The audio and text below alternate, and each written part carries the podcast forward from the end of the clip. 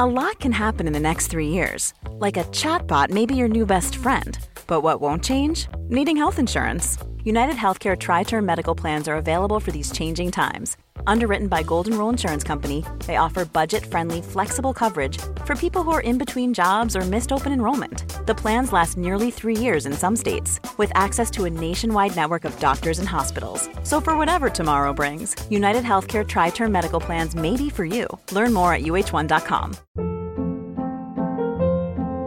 Hold up. What was that? Boring. No flavor. That was as bad as those leftovers you ate all week. Keke Palmer here, and it's time to say hello to something fresh and guilt-free. Hello Fresh. Jazz up dinner with pecan-crusted chicken or garlic butter shrimp scampi. Now that's music to my mouth. Hello Fresh. Let's get this dinner party started. Discover all the delicious possibilities at hellofresh.com.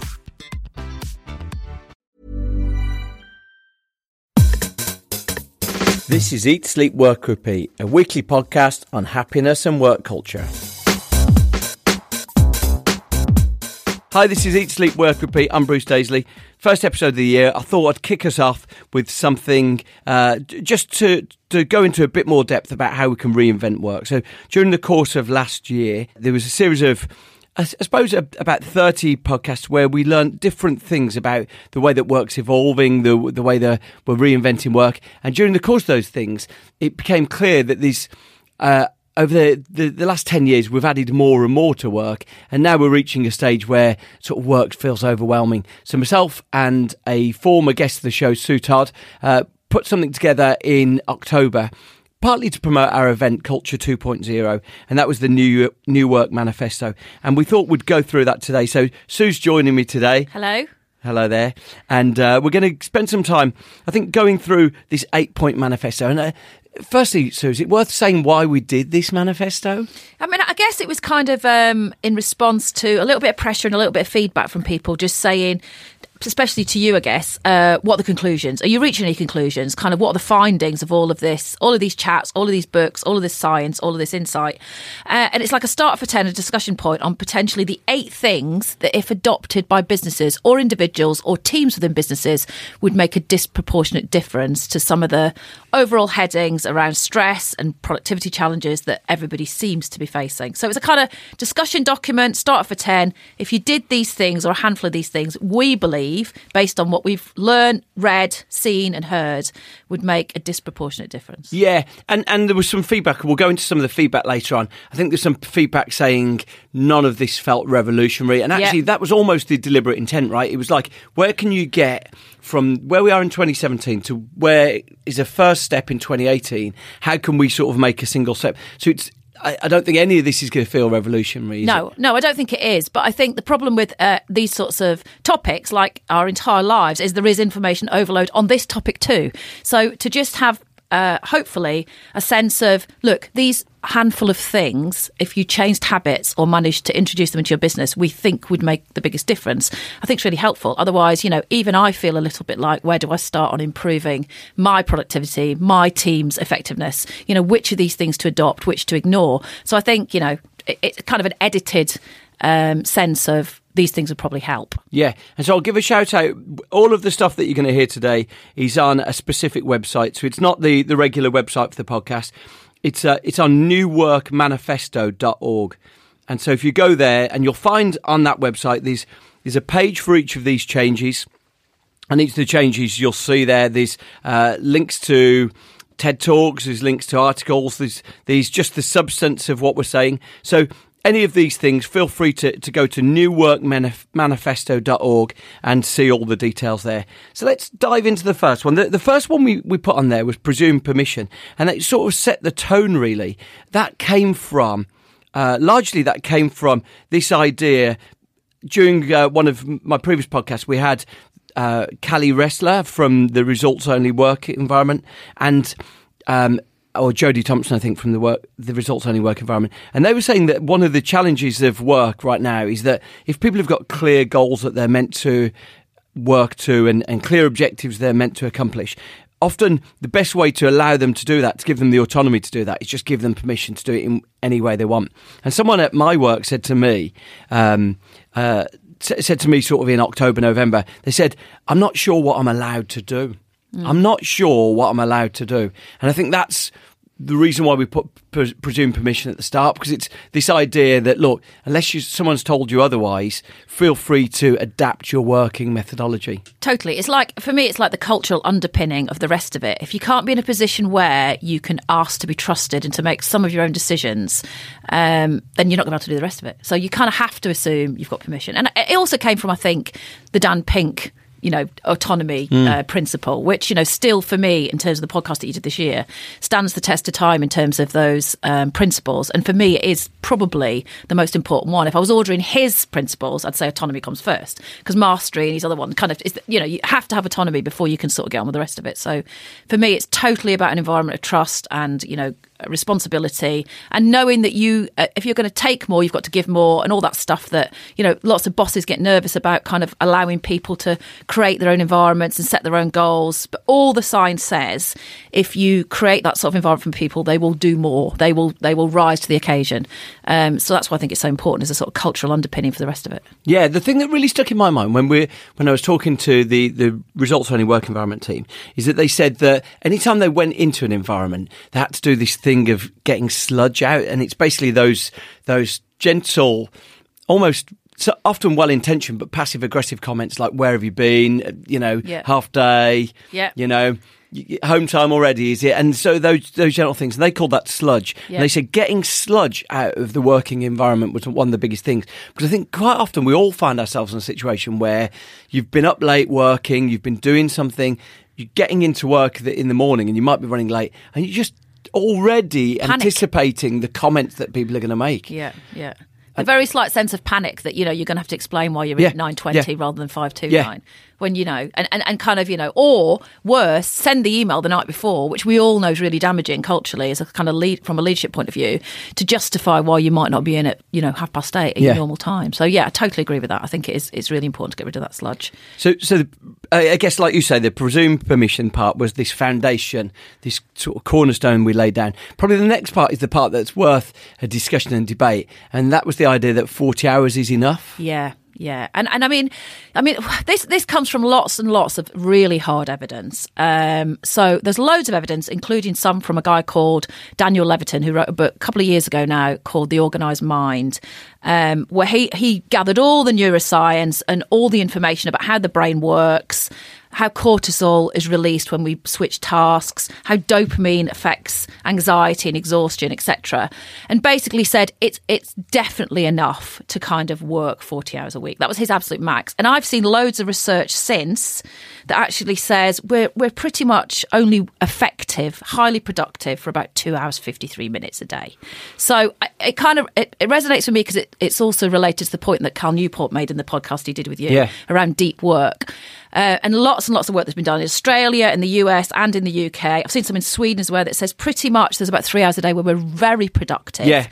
And assuming you've got some other work around the edges that's not core primary activity, i.e., email, meetings, and stuff that's just kind of, you know, uh, te- team engagement work, that six hours is actually plenty. So there's, there's quite a big contingent in the Nordics, I think. I've seen loads of research out of Sweden that says six hours is a, is a really good working day and it has uh, a marked impact on reduced stress, reduced anxiety, and productivity. Uh, and they've done They've done work in Sweden, I think, both in uh, white collar and office environments and knowledge economy environments, but they've also done loads in kind of blue collar. They've done loads in care homes and loads with nurses, where again, they've just shown that both kind of, you know, in a slightly more um, physical environment and, and, and an entirely mental or creative environment, six hours is absolutely plenty. So Yeah. 40 hours was our cap, I think, on this, based on what, you know, the neuroscience says. But, you know, I, I'd advocate less personally. Yeah, absolutely. I, I think the thing I saw was that the capacity of the human mind. So, so Daniel Levitin says specifically in his book, he says something like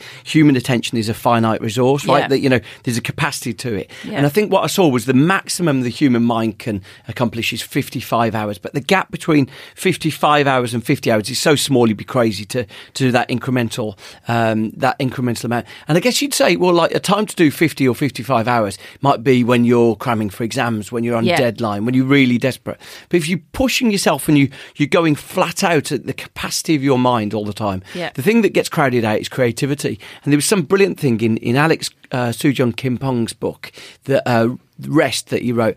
He, he looked at these people who were doing an exercise.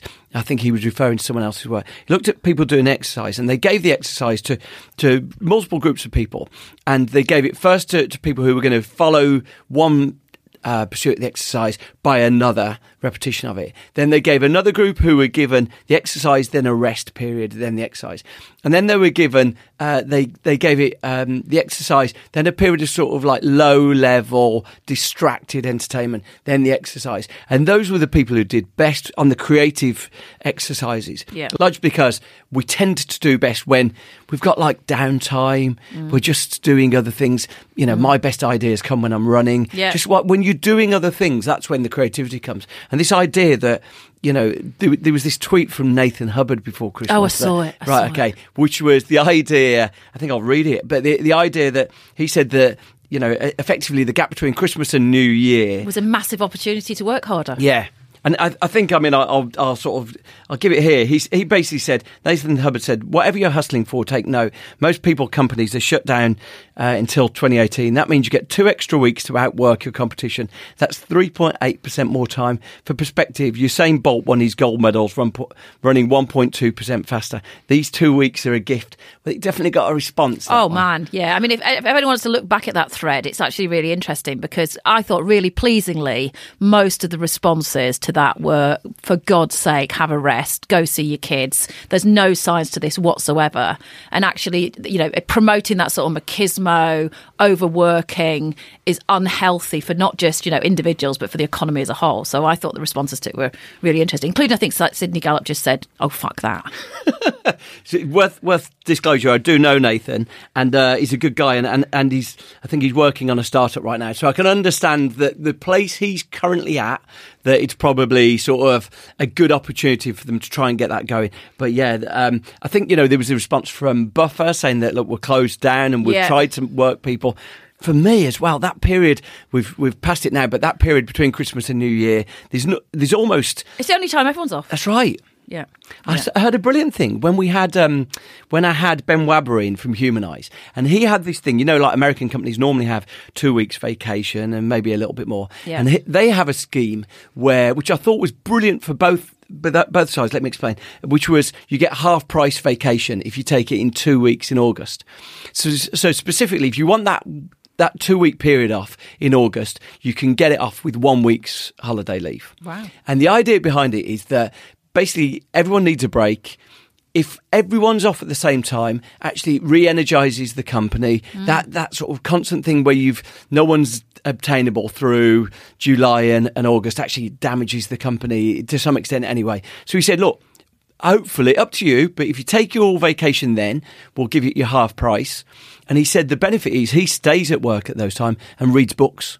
Wow. He said because when otherwise you get time to read books, but all your meetings disappear, all the sort of the, the reflective time that we never get time for, he uses it then. And I thought that that's a brilliant idea. It's Yeah, far better than the machismo of, of Yeah. cancelling Christmas. Yeah, totally, totally. I mean, I think we're only just uh, beginning to really get a head around the fact that your brain needs a rest, uh, which, which sounds really obvious. And, you know, we've known about anxiety and stress for a long time. But I think in a business capacity, I think we're only at the edges of realizing that, you know, there are signs of tiredness and therefore, you know, being less effective, particularly around creativity and ideas and sort of deep work, that, you know, um, we, we completely understand from a physical point of view.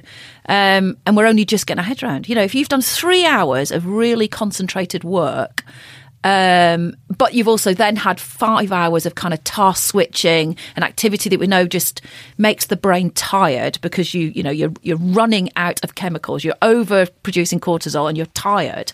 Then you know, a sleep and b time away, whether it's the whole weekend. You know, we, we included the digital Sabbath in our manifesto, which I think is really key, uh, or the two weeks at Christmas, or any of those kind of opportunities to genuinely switch away from that that that work and do something else that often as you know all the evidence suggests leads to great ideas generation as you said when you're Yeah. running when you're cycling when you're doing something completely different when you're reading a book uh, we're, we're only just beginning to get our heads around how massively important that is and how much of a competitive advantage it is actually Yeah. to have a culture that runs like that and how much of a disadvantage it is to um, run on empty constantly if you're encouraging 50 60 hours a week Yeah, we've just got the wrong icons, haven't we? In, in Alex um, Sujung Kim Pong's book, he talks about Charles Dickens. Charles Dickens wrote 13 novels, 200 short stories, edited a weekly magazine, and didn't work afternoons.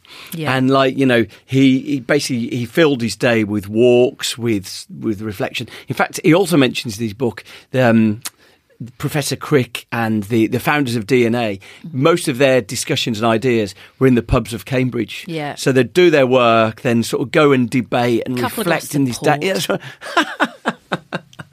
Good. Yeah, well, you mentioned the digital Sabbath one there. So, so that was another, which I think probably is on the same lines. Totally, totally. I mean, you know, again, I think even going back five years, I was probably a bit more guilty. And I think, you know, there was definitely more of a culture of people emailing at the weekends and, you know, sending stuff. But we now completely understand how much panic and fear, I think, for a number of employees that sets off. Um, so, I mean, it's totally related again to the 40 hours is enough and having rest and proper escape from things. Um, it's the science is the same, but I guess it's a much more regular thing. So, I mean, you're kind of saying every five days, let people have, you know, at least 36 or 48 hours without an email, without having to re engage in work. It's the, it doesn't matter if they don't do anything about it, they're already in. As soon as that ping comes, as soon as you engage, your boss has sent you an email at the weekend. It's Sunday morning. They think they're just getting off your list. You're in, you, your your mind is alert, and you are aware of the fact there is a request for you to do something, even if it says at the top of the email, which it often does. Don't read this till Monday. Hmm. Well, don't send it till Monday. You know, I think the new strategy for loads of people that I know who who who like occasionally on their downtime, maybe on a Sunday at four o'clock, doing a little bit of work, is just save them. That's what I just do. draft That's them. I do. You know, I sometimes work on a Sunday when I've got an hour and a half because I think if you've got kids and you've got hobbies at the weekend, you often just think, well, they're not here for an hour and a half. I'll just I'll clear something. Just save it in your drafts. Yeah. it's a And- really simple tactic. And, and normally, so you know, I think all of these changes need to come from bosses, right? So Yeah. you know, the, you can't you can't have team members saying that they're not going to do it. No. Uh, e- weekend emails, and then the boss weekend emails. Yeah. So you i immediately these things have to come from the top or from the the layers of the top. And normally, when you go and chat to bosses and you ask them about why they sent it, they said, "Oh yeah, yeah, I didn't want anyone to read it just then. I was just clearing emails." Yeah. And I think you know, unfortunately, because emails so binary and actually so simply constructed. Yeah. It doesn't have any nuance to it. That it has to be the the onus has to be on the sender, Yeah. not the uh, the recipient. Totally. I mean, it fits into the same camp for me as most sort of leadership challenges, which are, I I think most leaders underestimate their impact, both negatively and positively. So I think most people who've got jobs where they've got teams and people, whether it's a whole company or a team of 20, underestimate. It's that old thing of, I remember someone telling me when I first got a job in management, when you walk in in the morning, how your face looks, your energy has a massive bearing on the kind of, that first five minutes has a massive bearing on the rest of the morning.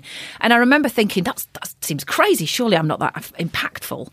Um, but I think it's the same principle. I think, and I remember thinking it's the sort of the same thing. Your behaviour, however small and however kind of unintentional it is in terms of consequences, I think has just this ripple effect that's really disproportionate. I think realising that quite early in your career, even if you're only managing a small team and knowing that your email, even if it's just you clearing out for an hour, has this disproportionate effect culturally, I think it's really important. And I think, you know, as, as soon as you get into management, you need to understand that and Yeah. just kind of think consciously uh, about the things that might cause a, I guess, a cultural ripple in the wrong direction, which is, I guess, is what we're saying about, you know, emails and texts on a Sunday. Yeah, that's it. And I just think you know, every it- it's got to fall to everyone to challenge their bosses not to press send on that email at the weekend because. There probably are times, there probably are emergencies when communicating with people at the weekend is necessary, Yeah. but that's not 50 weeks a year. No. And so ensuring that people stop sending that email. And I have to say, from personal experience, people think you're the the offender, the aggressor when you challenge them on sending it. So it has to be a norm where everyone's challenging the people sending those those emails, you know, and, and saying please don't do that. It's it's not acceptable. Yeah, totally. I'm trying to think in my career of the number of times on a Sunday there's been an emergency. I mean, literally, what, once? Yeah.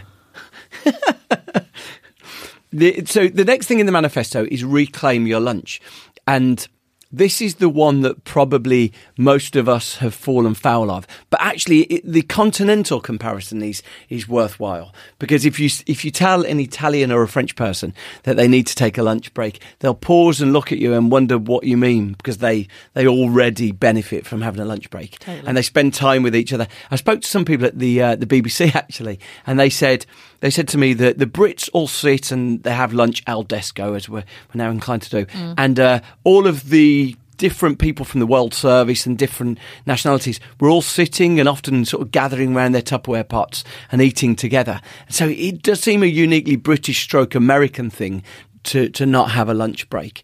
But the, the power of lunch breaks, I think, to, to sort of finish the theme of renewal and energy energy management, one of the most important things we can do. Totally, totally. You know, so it's the it's either the twenty minute walk, the bit of fresh air, just the physical move away from the place where you associate with work, which is people's desks. So I mean, it's a it's a really simple one to do.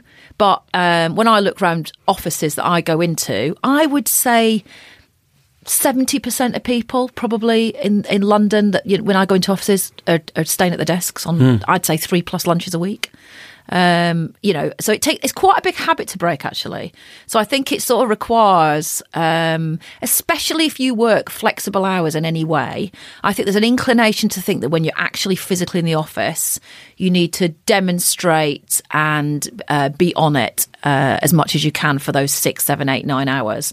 Um, but again, all the research says that even half an hour away, even a kind of you know half an hour different task uh, away from a screen, particularly, um, you know, is massively energizing in terms of you know connecting back in in the afternoon. So. Yeah, I, we, we had the um, Laura Archer was on who'd written that book, which was uh, which gone for lunch, and she said she'd initially set herself this goal of having a lunch break through the year, and in fact ended up saying she was just going to at least insist on one or two a, a week. And I think probably you know in the spirit of the manifesto, saying to yourself, I am definitely going to do something.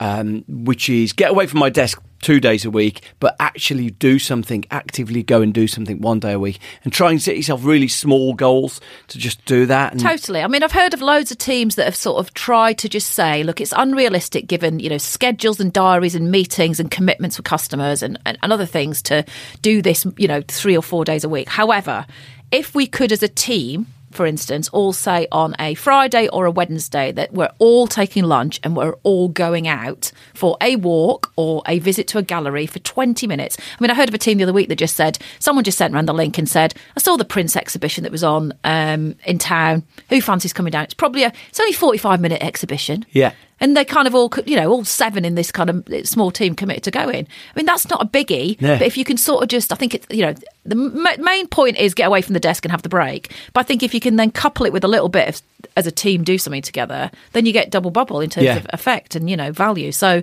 you know, we've tried to do it, actually, I've tried to do it with my team. We're, we're committing to kind of, you know, once a week, everybody at the same time goes goes out for lunch and you know there's there's within that a few people who've committed to they walk Yeah. along South Bank for like 40 minutes And I think all of those ones that we've covered so far, sort of um, 40 hours is enough, re- reclaim your lunch, the digital Sabbath, they're all are respectful of the fact that rest is an active thing rather than a, a completely passive thing. You know, when you're Yeah. taking a break from things, generally the, that's the way your brain makes sense of things.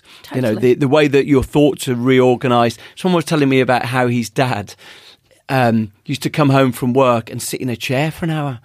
And Yeah. no stimulation, no TV. Yeah. It'd be borderline sort of incomprehensible now. Yeah. But just used to stare at the wall, just organising his thoughts. And probably the thing that probably the volume of thoughts is significantly higher now. The volume of as to Daniel Levitin's point, the volume of distractions and attention is significantly higher, and yet, yet we're not taking any time to organise what's going on in our brains. Totally. Well, if you layer in, which we didn't really go into in the manifesto, the issues around sleep, which you know is really well documented. I think you know Arianna Huffington and Thrive and all the science behind sleep is also you know that's the ultimate rest in the day, which you know every single piece of evidence says hardly anyone can survive on four hours sleep a night in terms of as, a, as an ongoing commitment. You know, everybody can do it once, everyone can do it twice, everyone can cram for exams, everyone can do it before a big event. But you know, as a sustained way of kind of operating effectively, it's it's no use. Um, so you know, the ultimate rest is you know take care of sleep. But I think you know for the other you know 18, 16 hours a day you're awake, you need re- you need populated rests as well. Um, and it's your clearly it's your brain that needs the rest. You know, it's it's it's overloaded.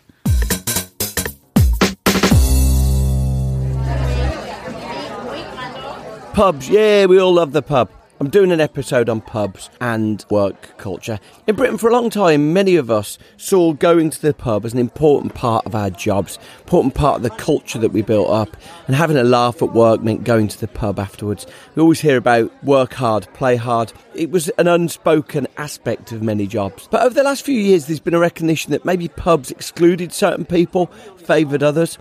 What can we do to replace the good things that pubs might have added to work but do it in a more inclusive way. I'm doing an episode on this in the next few weeks and I want to hear from you. Email me, podcast at eatsleepworkrepeat.fm or link into me, Bruce Daisley. I just want to hear your opinions, good or bad, how pubs have affected your work culture.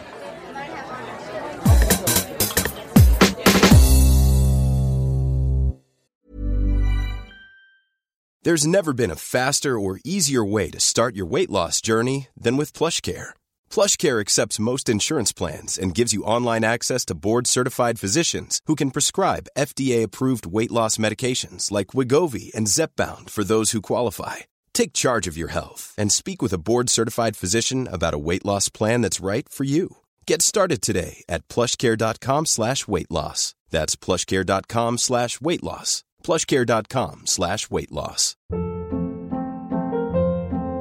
Hold up. What was that? Boring. No flavor. That was as bad as those leftovers you ate all week. Keke Palmer here, and it's time to say hello to something fresh and guilt-free. Hello Fresh. Jazz up dinner with pecan-crusted chicken or garlic butter shrimp scampi. Now that's music to my mouth. Hello Fresh. Let's get this dinner party started. Discover all the delicious possibilities at HelloFresh.com. Millions of people have lost weight with personalized plans from Noom, like Evan, who can't stand salads and still lost 50 pounds. Salads, generally, for most people, are the easy button, right? For me, that wasn't an option. I never really was a salad guy. That's just not who I am. But Noom worked for me. Get your personalized plan today at noom.com. Real noom user compensated to provide their story. In four weeks, the typical noom user can expect to lose one to two pounds per week. Individual results may vary. So we're sort of halfway through the manifesto. Um, the, the the next few are, are, rather different. So the the next one up is give us room, give us some room, and and the idea behind that really was a reflection that most of us find ourselves in open plan offices where the the struggle already of the volume of demands upon us is at record levels. But then, in addition, we're con- we're constantly distracted and constantly given demands. And I guess this reflects the um, the the presumed permission one because often the way that people are going to survive in an open plan environment is going to be given permission to go and sit in the coffee shop across the road yeah. or occasionally work from home for an hour and a half. Yeah. You know, Cal Newport talks about this monk mode morning, the idea that maybe twice a week you have 90 minutes at home before you get anything done mm. and trying to permit people to to thrive in an open planning office. That was the idea of that. Mm. Yeah, totally. I mean, you know, this is this is about removing distractions and enable having enough mental and physical capacity to think deeply or to do concentrated work, isn't it? I think. Yeah. Um. So you know, loads and loads have been written about you know the challenge of open plan offices. The businesses and the and the environments that seem to get it right have a combination and seem to know that culturally it's important to have banter and chat amongst teams and opportunities to do that where you're all physically in, but that you really do need physical spaces, whether it's your commute, whether it's as you say working from home home or whether it's pods and breakouts that you know enable you for a good you know hour and a half two hours to have uninterrupted time and that in that two hours. And if you go back to the research I talked about earlier that says in the UK we're pretty much at maximum efficiency for two hours, 53 minutes a day, then, you know, if you carve that time out, you know, a couple of mornings a, you know, a couple of mornings a week, um, in a really concentrated way away from you, away from the open plan office, then you kind of, you know, you've you've had a great day. You've had a great day, and then your other five hours can be committed to some of the kind of what we call non-primary activity. You know, clearing your emails, making sure you're at, you know at the right meetings at the right places, and interacting with people. But you know, that two hours, 53 minutes, or like you say, 90 minutes, where you can just do deep work, uh, it's immensely satisfying. And we know as human beings, our brains, as mammals, work really well for that length of time, and then they need a break. Yeah.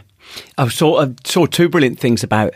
Um, there was something in the press just before Christmas talking about the new Apple building, and at the moment they describe it as in beta, beta, Yeah. and of course they do. So, uh, so they say they're not going to comment on any of the things, but they say that a lot of their engineers, a lot of their program, their their um, their designers have complained that the new open plan floors that they're in are not productive for getting work done. And there was also an article in November about the Nuffield Institute Yeah, down yeah, by Pancras. Yeah. Which is a beautiful building, Mm. but it's got an open plan floor plate of uh, 3,000 people. And they say the noise is so overwhelming, Yeah. people feel like they're getting nothing done. Yeah. And if you think about that, I mean, you know, the assumption being that, you know, scientists or engineers or people who have those slightly more academic jobs are the people who need quiet time. Uh, But but everybody needs quiet time. Everybody needs uninterrupted time. It Doesn't matter what task you're on. But, you know, particularly, you know, creative tasks, just thinking tasks. Everybody needs it. So I think, you know, th- the, the Nuffield is a shame because, it, I mean, architecturally it's beautiful, but I'm, I'm sure they'll find a solution to it. But, you know, 3,000 scientists are at the cutting edge of trying to solve world illnesses and problems, you know, claim that they can't work in open plan offices, and then, you know, that the same is true for all of us. And I Yeah. think it's a great example of just kind of, you know, accepting that everybody needs spaces where they can work uninterrupted for concentrated periods of time. I wonder how it's going to evolve, you know. So I, I, I loved the chat with Bjarke Ingels and him talking about how teams would self organise and build their own walls between Yeah, things. yeah. That's definitely possible when you've got the, the second biggest, third biggest company in the world, but probably not possible for most of us. And I wonder if there will be a return. For me, like the perfect team size is always around 30. And, Mm. and I wonder if there will be the opportunities for other teams to reorganise. I don't think it's that hard to th- to to to think about um, really effective breakout pod spaces in open plan offices. I mean, the offices that seem to do it really well just seem to completely understand that you need multiple spaces that can be booked for you know periods of time where one person can go in. They're not meeting rooms. I think that's the difference that I've seen in offices lately. Instead of there being you know breakout meeting rooms that assume if you're not at your desk, then all you need to do is be in a meeting. Well, I think there's now a, a acknowledgement that no, the third space in most offices that's most needed is a single pod space, Right, yeah. so that lots of people can go and be completely quiet for ninety minutes uh, and not be in a meeting. And I think even three, four years ago, there wasn't there weren't that many offices that accommodated the need for just quiet pod spaces. I mean, I remember the first time I walked into one in London. I think it was in an ad agency. I remember thinking, you know, it's probably five years ago. I remember thinking they looked like a telephone box, you know, like an old kind of place you'd go and make a private call. And maybe that's what their intention was. Maybe they thought actually people need private calls occasionally. But now you can see people in there working for you know an hour and a half, where they clearly just think, you know, I- I'm, I'll be back to my desk later, and that, and I'll be fine to do my kind of non-primary activity, on my emails in the open plan office, and then I'll go into meeting rooms where I interact with other people. But for this 90 minutes or two hours a day, I've got to get this report or this idea or this pitch or this document, you know. Developed, and I can't do that in any, either Yeah. of those other two spaces. It's where I feel like the tools given to people to work aren't yet at pace with the with the needs that people have got. So that you know you should have the ability within your email to send emails very easily that will only send on Sunday. And in addition, you should have the, the ability with your email to pause it all for forty for forty five minutes, ninety minutes, so you can get stuff done. Yeah. Because the the distraction that we've all got, the distractibility that we've all got, sometimes is the downfall, isn't it? But, but that's because, I mean, essentially that's because all the software and the technology is fighting for our attention. Back hmm. to Daniel Levitin's point about attention being finite and kind of it's, that it's the scarce resource that we have to self manage. Everything defaults to, can I have your attention, doesn't it? So the office environment defaults to, can I have your attention from colleagues and from people across the other end of the uh, office or from people sitting opposite you. All your phone, your, your laptop, everything, all the defaults are pop ups and notifications to say, look at me. So I think you have to override all those defaults, both in terms of your own habits, but also the technology, and set them all to the opposite. So, I mean, there's loads of those tips, isn't there? I've read about loads of them where people just say, take all notifications off, take the number of incoming email numbers off your email inbox, make sure there's no pop ups happening when you're actually working. Because, best one in the world, even if you move yourself physically to a pod to concentrate for an hour and a half with your laptop, if your email pop ups and notifications come up every two and a half seconds, then you know you're still not concentrating. The pod space hasn't helped. It's the mental space you need from no distractions. Yeah. So I think you have to set all your defaults which is slightly irritating because then when you get away from work and you do want to see your notifications, you have to set them all back again. So I think you're right. The technology hasn't kind of enabled us to kind of set them in a way that says, I'm all right for being interrupted for this six hours a day, but for this four hours a day, I don't want to be. So please, can I set all my, you know, social media feeds, my email feeds, everything to this pattern? And I'll change them at the weekends maybe. But but you, you have to make a concerted effort Yeah. to, to do it. And I think you have to be really active in uh, overriding the defaults, which I think is why it's hard.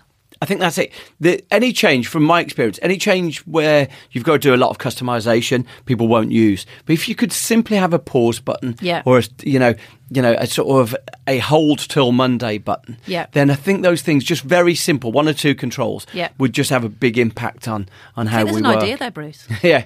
The the thing is, when I when I present the um, occasionally people ask me to come and sort of present on uh, what I've learned in the time I've been doing the podcast, and the the number one thing I always say to them is the number one way to improve your own re- reduce your own stress levels to make yourself happier at work is to turn notifications off your Totally. phone because the research on that was I think when they were trying to do it the guy who was researching it couldn't get a big enough group who would commit to turn their notifications off for a week so he asked them to turn it off for a day and he said two years later, 50% of the research group was still exhibiting the pattern of having their notifications turned off. Wow. Because it was make it was making such an impact on their own stress levels, on their attention levels, Yeah. on their on their levels of happiness really. Yeah, yeah. Well, I mean, essentially, we all know that what's happening is there's a light going on in your brain, back to Daniel Levitin and his kind of neuroscience, that says if at the corner of your eye, the, the notification pops up on your phone and it's an email and you can see who it's from and it's somebody important, then, you know, it's very difficult. I mean, A, you've, you've, you've, you've done the task switch thing.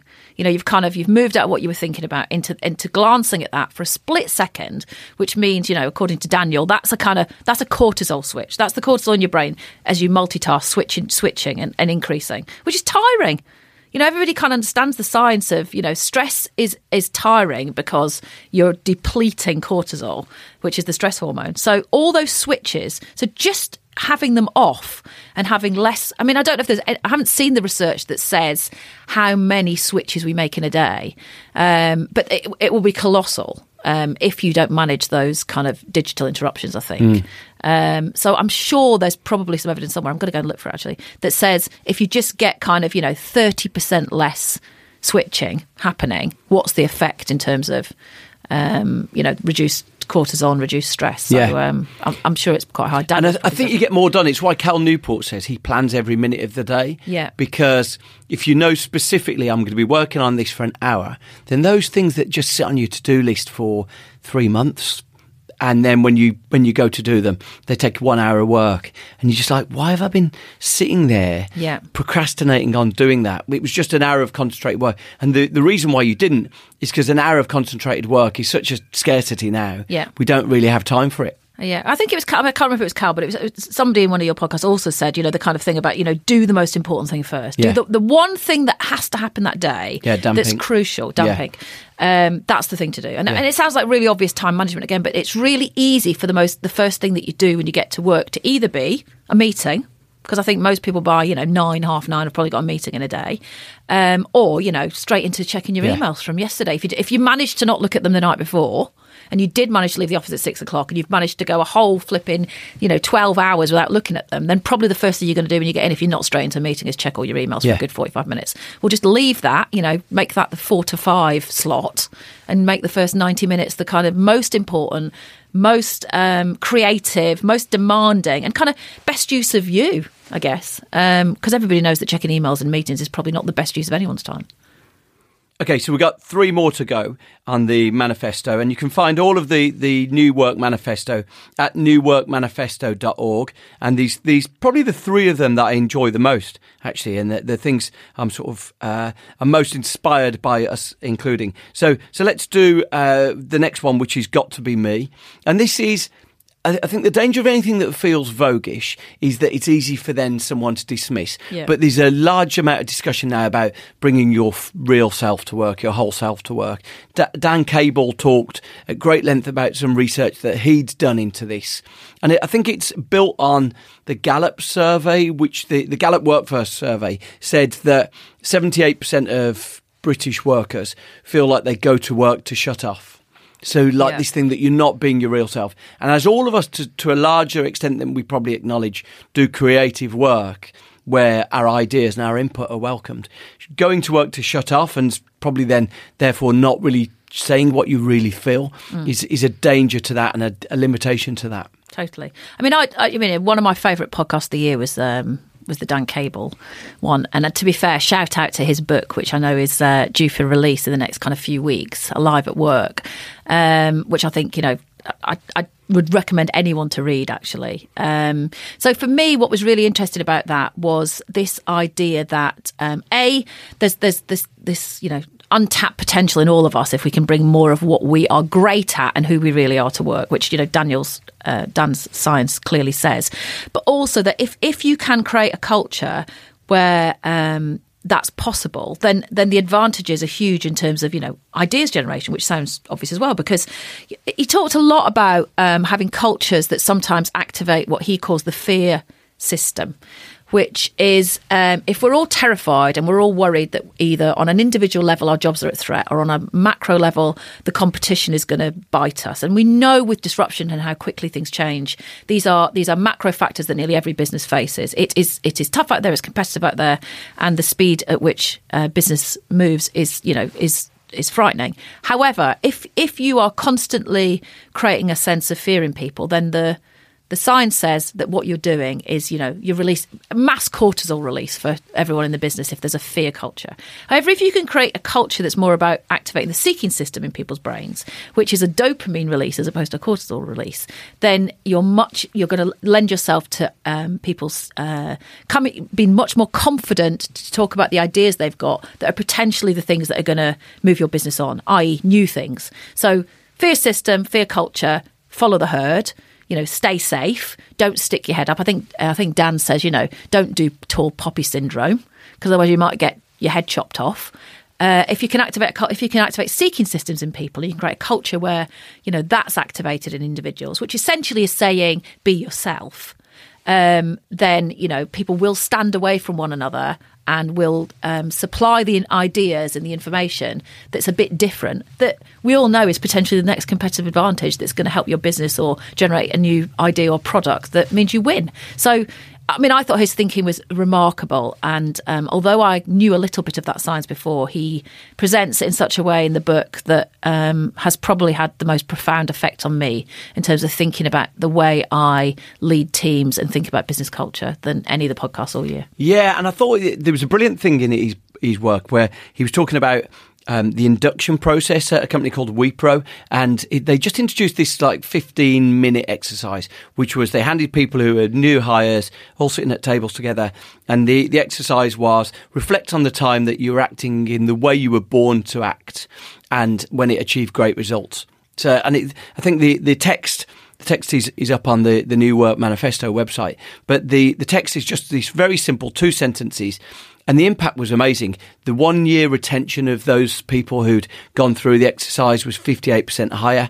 And the customer satisfaction of the people, so they were call center workers, went up from 61% to 73%. So this, as Dan said, if I could show you something that would increase 12 percentage points, about tw- 20% increase uh, in customer satisfaction, then you'd do it full stop. Yeah. If I told you it was a 15 minute exercise that cost nothing, then what's stopping people doing it? And it's this strange thing that uh, a lot of us, even when presented with the evidence like this, we still think, yeah, yeah, we won't do that in our own businesses. So, so I think the intention of saying "got to be me" is just inviting and encouraging people to think about how they can they can permit those things in their workforces. Yeah, totally. And I, th- I think the, the challenge culturally is I think we're sort of used to thinking that having a having a defined effective culture means a set of ground rules or values or principles about how it is to be in that environment which i think you know there is there is definitely um, truth behind.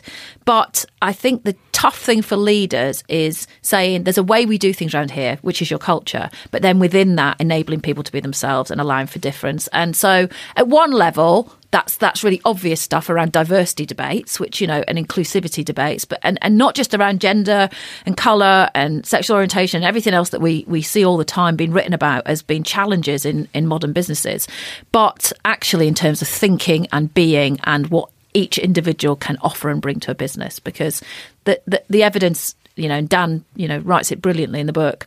Is overwhelming that if you can create an environment where people can bring, you know, even seventy or eighty percent of themselves to work, then you'll get an advantage. The the last couple, um, the the next one is the only way is ethics, and that was especially relevant, I think, in 2017, where there was a series of episodes. Well, from the start of the year, the um, was it the Susan Fowler letter? Was Susan Fowler the, the person responsible for the Uber letter, and and um, and largely was I think credited by a number of organisations as being the most impactful. Uh, protagonist in the, the course of 12 months because she brought down the chief exec of Uber. Yeah. She really, alongside the Harvey Weinstein affair, helped really a year long um, shaming of people who've been practicing really sort of disreputable, behaviour. yeah, bad behaviour. yeah, yeah, totally. I mean, I, I don't even think when we wrote that actually, which I think probably was just before the summer, um, that we had a sense that the year would end with quite so much impact in terms of some of those individual um, changes and and um, sort of, uh, I guess, individual. Um, championing of those causes. I mean, you know, Time Magazine, you know, credit to them as we're all, if we've all seen with, you know, being the sort of people of the year, that group of people, including Susan Fowler. Um, and, you know, fundamentally, I think in my working lifetime, this is probably the biggest cultural change that we'll see. Um, that there is certain behaviour that, you know, questionably morally that is no longer acceptable, you will be shouted out for it. You will be held to account. And although there will be lots and lots of people and lots of businesses who still feel, you know, that there are people around them who perhaps, you know, don't behave in the most appropriate way, I feel like that's a sea change. Um, and I think it will impact on the creative industries for sure, and I would imagine it'll have long-standing effects. Um, and because it, it feels quite, you know, it's quite difficult. It feels a bit morally crusading to have a manifesto item around workplace culture that says that uses the word ethics. But I think we we used it very deliberately because I think it's you know all the years I've been involved in businesses where where you know strong cultures have been part of the business's success. There's no question there's been a clear sense of what most businesses call values, but um, I think values started to become a bit shaky morally when people saw some of the listed values that some of the companies like Uber had, because people started to question whether they were ethically, in terms of individuals, encouraging the right behaviour. So, I mean, I think we, you know, we've deliberately said ethics because I think you need to call out the fact that um, essentially you're saying there's there's there's some strong moral compass in our organisation and there's some behaviour that's just not acceptable. And I think most people are ending the year looking back going, yeah, a lot of those people have been called out and those organisations from Harvey Weinstein down, rightly so.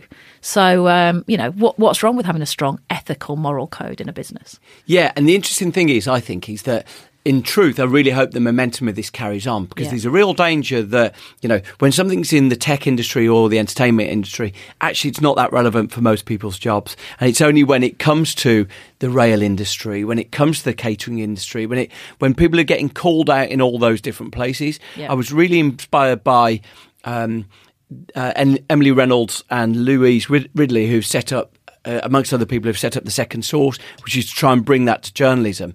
The idea being that, you know, if there's a whistleblower hotline in each industry, collectively we can have an impact on this because there is a danger otherwise. For 2018, we return to the place where the people who can afford the, afford the lawyers win the day. And ultimately, you know, the reason why Harvey Weinstein in the entertainment industry prevailed so long is he had the most expensive lawyers. Yeah. And he could set private investigators on people, he could disparage people, and ultimately resources win. So I, I really do hope that next year we don't see a, re- a retraction of that ambition, you know, um, ambition really to overturn the system. I hope it continues. Yeah, totally. I mean, I think you know it's been so well documented. I can't do it justice as much as Moni, the journalist, have written about. But essentially, it's about power. But the the best thing about social media and about some of the systems that now exist is the the power balance is a little bit um, more equal than it probably was twenty years ago. So you might not have the money for the lawyers, and you might always be outgunned by you know a top you know, Hollywood executive or the equivalent within the rail industry. But the reality is you have got more power than you ever had in terms of, um, you know, being able to call out bad behaviour, I think. Mm. So, um, I mean, I agree. I th- and I think it's a, it's a profound change and I think it's a really welcome one. So building businesses on ethics, you know, and, and actually proudly professing that because I think the the more proudly we we have businesses standing forward saying we we judge ourselves by this moral code, then there's the more opportunity for people to call them out on it if they don't live up to those those ambitions and aspirations. So you know it, it shouldn't be, it shouldn't be important to say businesses should be ethical, but I think it's probably more visible than ever before in 2018. Yeah, totally, totally. The final one we had down here was was to laugh, and that uh, and actually a, a, lot of my inspiration for that was that I I presented somewhere and someone came up to me. And he said he was an ex-military man. One of the, um, I think, one of the, the core principles of the army is cheerfulness. Nick Hewitt always reminds me, and uh, and um, and having he came up to me he said yeah these are all very well but the most important thing at work is to laugh and i thought yeah i mean like the, yeah. the, the, overall ethos we had on everything here was that work's less fun than it used to be totally and so labeling the fact that there should be a time at work to laugh yeah. was really important i think it is really important because i think you know the rest of the manifesto is about the the, the science and the things that help people uh, be more effective, more productive, less stressed, less anxious, and then cumulatively the effect that that has on a business, i.e., they're, they're, you know they're hopefully more effective in a macro sense. But the reality is that you know um, most of us make most of our decisions in terms of where we spend our time by things that are actually just fun. Um, so, you know, the rest of them are quite worthy and scientific, and I'm sure there's some science about fun at work as well. But the reality is that, you know, if you just ask people on a very simple anecdotal level the best places they've worked, that have had success, where they felt they've been part of a team or a or a whole organisation that was um, successful and the, their best sort of you know time in their working lives, they'll talk about the fact that it was a good laugh. Yeah, it, and it's it's true for me you know, I'm sure it's true for most people that, you know, the place where you had the most fun, either your individual colleagues around you, you know, you're just, you know, able to have fun at work. Yeah, there's some brilliant stuff I read about Bear Stearns, and Bear Stearns was this machismo filled organisation, one of the sort of the big trading houses and their their culture was we make nothing but money, and they celebrated the fact that they were just focused on the end goal. Um, in fact, uh, I talked about it with John Kay in the Obliquity episode, and uh, they were very focused on that. And it, and one of the downsides of that was that there was no cooperation at all between people because people felt like, well, I'm just making money for my clients and my portfolio. And so consequently, because there was no cooperation between people, no laughter, no discussion, people didn't even acknowledge each, each other in the hallways, that when they started to behave unethically, it, it was like a contagion. Mm. And ultimately, the, there was no collaboration, there was no cooperation, there was no laughter the the whole organisation collapsed mm. because it just wasn't built on a spirit of teamwork and collaboration and, and effectively sort of ethical self checking, really. Yeah. And I mean, the other thing about laughter and fun at work, which sounds really obvious, is it's also, um, it's kind of another form of rest, another form of time away from the serious head down business of business or what you've got to do in a day.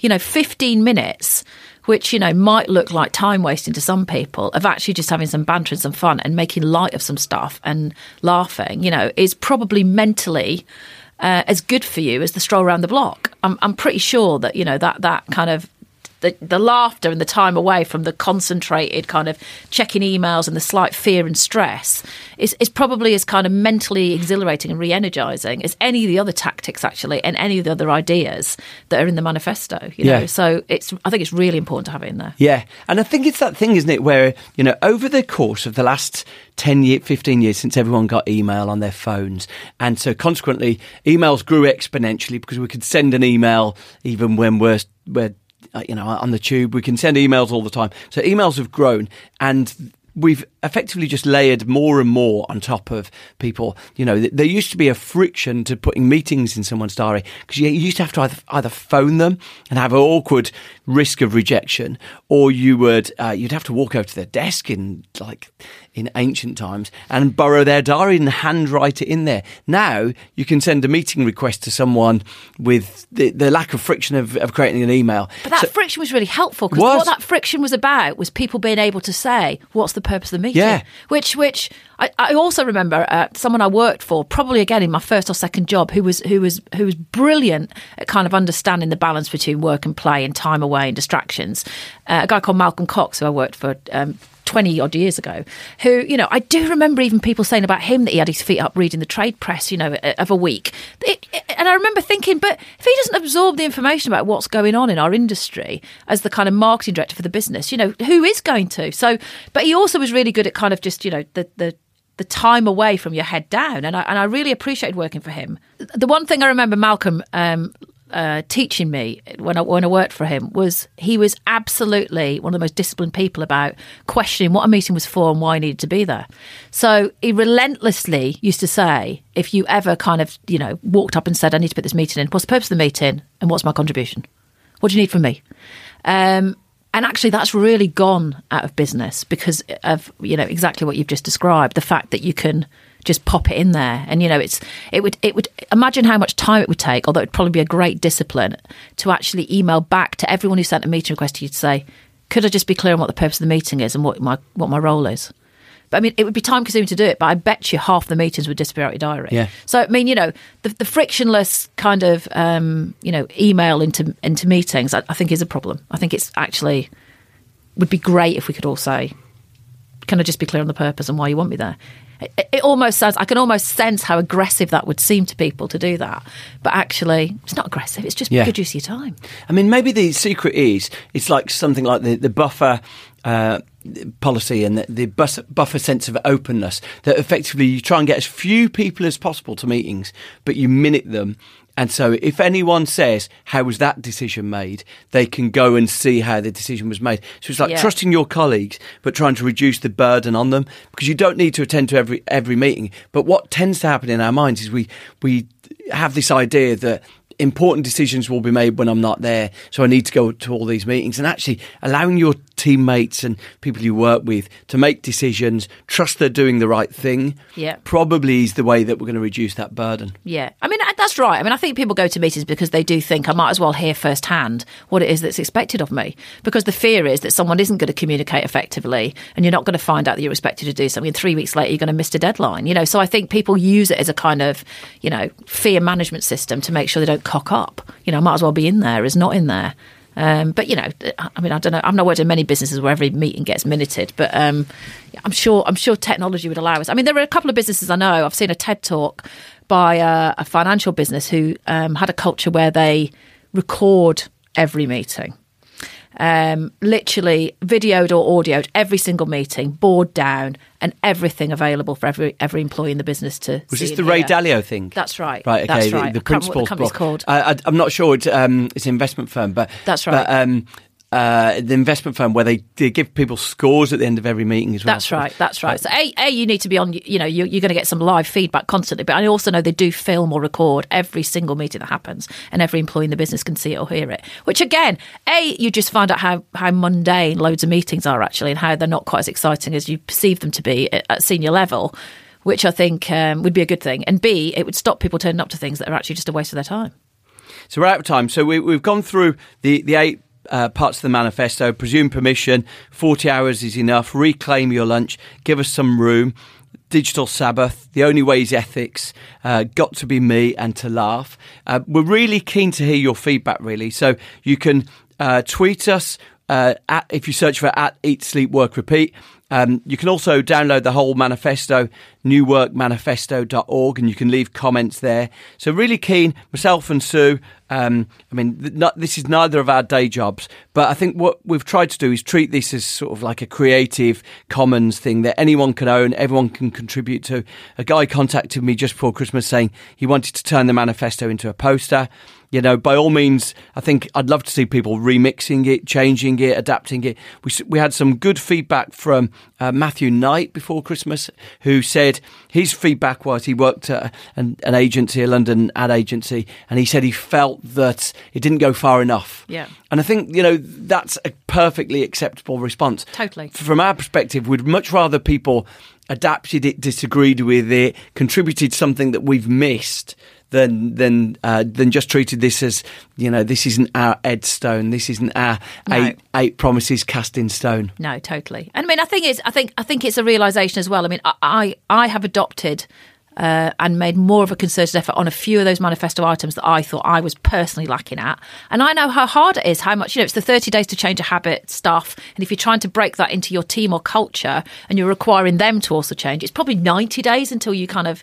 break something. So hopefully the manifesto is a start off a 10 on some habit breaking behaviour that uh, I think if people can adopt them, um, and again, not saying they're the only things that people could do, hopefully they'll see, as you say, a disproportionate effect in terms of, um, you know, either more fun, more joy, less stress, just, you know, having a better time at work. Back to where we started, you know, it used to be more fun. Thank you. Thanks for joining me, Sue, and uh, look forward to receiving your feedback. I'll see you next time.